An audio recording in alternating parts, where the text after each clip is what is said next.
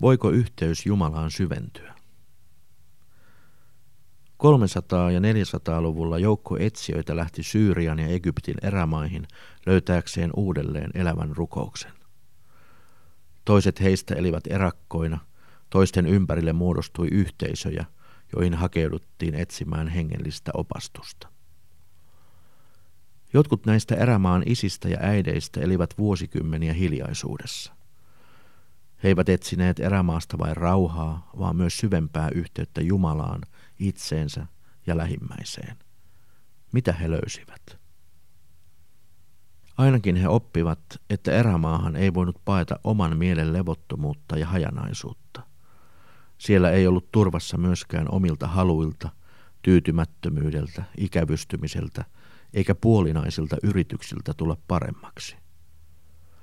Kun tarpeeksi pitkään teki samoja yksinkertaisia askareita ja tuijotti samoja kukkuloita, alkoi kaivata vaihtelua ja uusia paikkoja.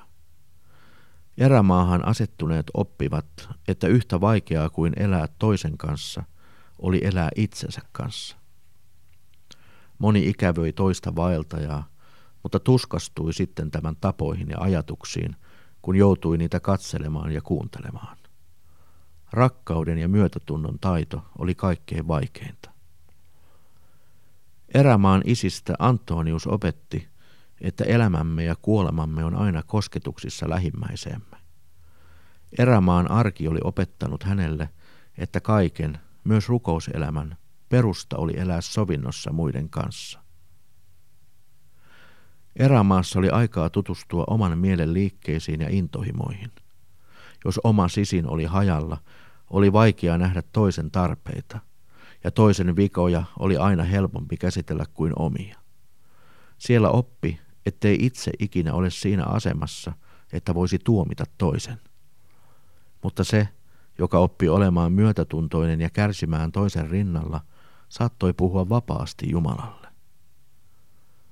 Jumalaa ei ikinä voi kohdata ohi lähimmäisen. Jumala on vaikea lähestyä, jos kantaa kaunaa jotakuta kohtaan eikä ole valmis sopimaan.